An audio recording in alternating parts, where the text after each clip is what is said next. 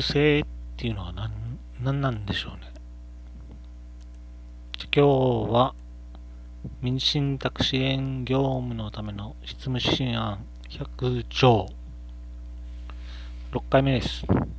市民と法の渋谷陽一郎民事信託支援業務のための執務指針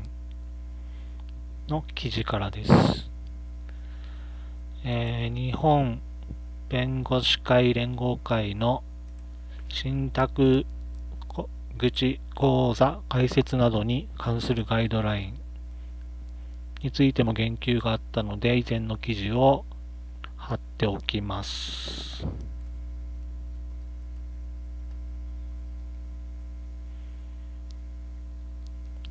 で記事を引用しながら考えてみました。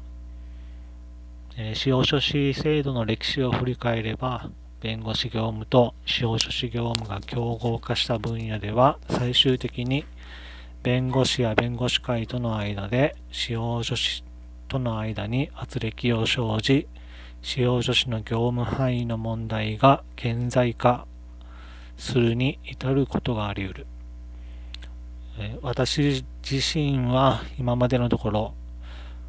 競合は感じていませんが、え可能性はあると思います。え研修の際にも時々その業務は司法書士ができるとして法令上の根拠は何ですかと質問しても、えー、無視されます。ただ、競合とされて対立が顕在化する場合の司法書士は全国展開している大きな司法書士法人ではなくて小さな事務所なのではないかなと思っています。えー、なぜかというと、ある程度の規模がある司法書士事務所では、えー、不動産関連業者や金融機関との連携からあまり対立のない民事信託の依頼が多いこと、あと複数の弁護士とも業務提携をしていてしていることが多くて、弁護士会からの、まあ、政治的な組織内の根回しとかもできますよというのが大きいと思います。えー、例えば、事前にちょっと組織内、弁護士会内であなたの名前出てるから変えた方がいい、この業務のやり方を変えた方がいいよっていう指摘をもらうこともできるると思います。次、えー、東京弁護士会と三井住友信託銀行との間で民事信託の利用、相談の紹介に関して協定書を締結したそうです。えー、リンクを貼っておきます。東京弁護士会の活動は活発でいいんじゃないかなと思いました。特に日弁連ではなくて東京弁護士会であるところがいいと思います。えー、どっちみち三井住友信託銀行とかに相談する方は、えー、一定の資産を所有している方やその家族だと思われます。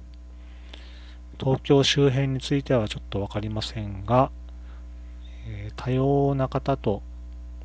会うことの多い司法書士とは入り口がちょっと違っていて、競合は一定割合にとどまるのではないかと思います。ただ、例えば沖縄県の地方銀行と沖縄県弁護士会が業務提携をすると、えー、私の事務所経営にも影響が出ると思います。何かしら考えないといけません。え、地方銀行はその地域でとても強い影響力というか情報を持っているので、その情報で、えー、提案というか営業をしやすい環境にあり、もちろん生き残りをかけているので、営業も強めにやってきます。えー、話は変わって、民事信託士協会一般社団法人は16銀行と業務提携をしています。で、16銀行は三井住友信託銀行と業務提携をしています。なんか複雑にいろいろと絡んでいる感じですね。で三井住友信託銀行のホームページの相談内容に、え、民事信託に関わるセカンドオピニオンに関する相談というのがあって、それがどのような内容を指すのか少し気になりました。次。えー、三井住友信託銀行の、えー、民信託を扱っている責任者の方からの指摘ですね。事業で、まあ、受託者について勘違いをしている人、あと司法書士なのに双方代理をしている人、登記申請でもないのに。でというのが挙げられているようです。交渉人が読む雑誌に書かれているそうです。えー、ミスとしてはまあ大きいなとは感じますが、いつも指摘ばかりなので、えー、自分の目でどのような記載なのか、ちょっと文言を読ませていただければ、もうちょっと判断しやすいのではないかなと思います。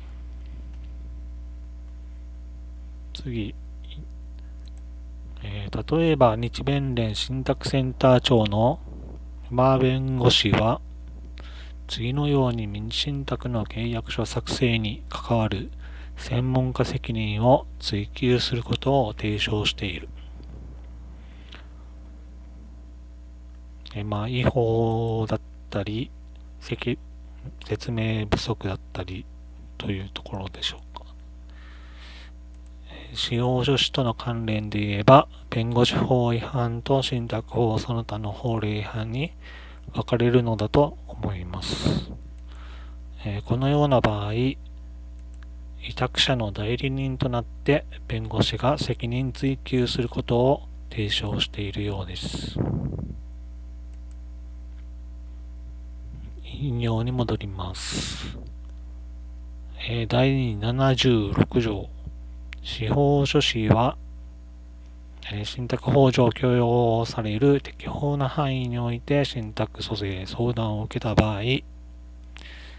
将来の委託者の死亡時、委託者の推定相続人の遺留分を侵害するか否かを確認し、当初受益者のみならず、将来の受益者と指定されるものが存在する場合、その相続関係における遺留分侵害の可能性という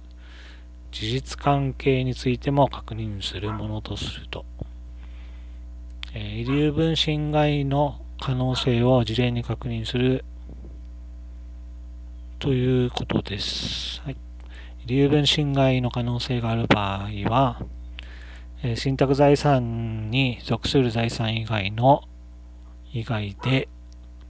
換金可能性がある財産で遺留分の手当ができるのか考えます。なので委託者が生命保険などに入っているのかを聞くことは聞くのはそのためです。信託を蘇生したからといって必ずしも金融機関から信託貸付の審査基準に適合した信託契約であり、信託の内容である必要がある。えー、受託者が信託内借り入れをすることができるという条項の入った信託契約書案を 事前に金融機関に提出している場合も、このような場合、審査基準に適合しないと言われる場合が想定されるのか気になりました。もちろん借入申し込みの時の財産状況によること、よるとは思いますが、えー、事前に信託契約書の案とは別に借入条項についても金融機関に問い合わせが必要なのかなと思いました。え私は違う信託契約書の案でチェックは終了であってほしいと思います。引用に戻ります。えー、信託財産の現所有者である委託者兼受益者による信託撤回、信託の終了を可能とするか不可能とするかという選択は慎重な判断を要します。え、勝手に委託者だけの判断で信託を終了させれないとする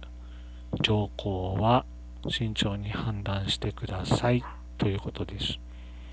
遺言の書き換え競争の防止などというキャッチフレーズだけによって決定すべき問題ではないと。これは委託者と受託者の関係や受託者と委託者の家族の関係を見ながら定める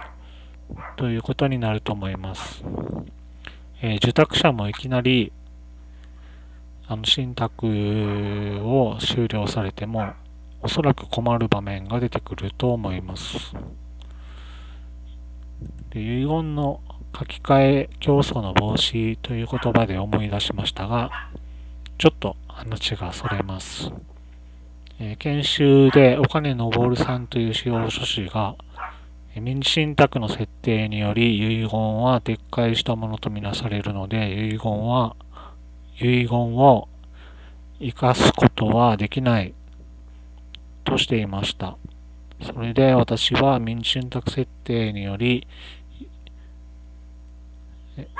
よってでも信託財産に入っていない財産については遺言の効力は生きるのではないでしょうかと質問してみましたが違うという回答でした、えー、皆さんはどう思いますか？引用に戻ります、えー、認知症発症というような曖昧な条件ではなくてより客観的な停止条件が選定され、される場合もあろう。え信託、民事信託の効力発生要件についてです。これは任意貢献契約を締結して任意貢献監督人の選任を条件とすることが今の制度では良いのかなと考えます。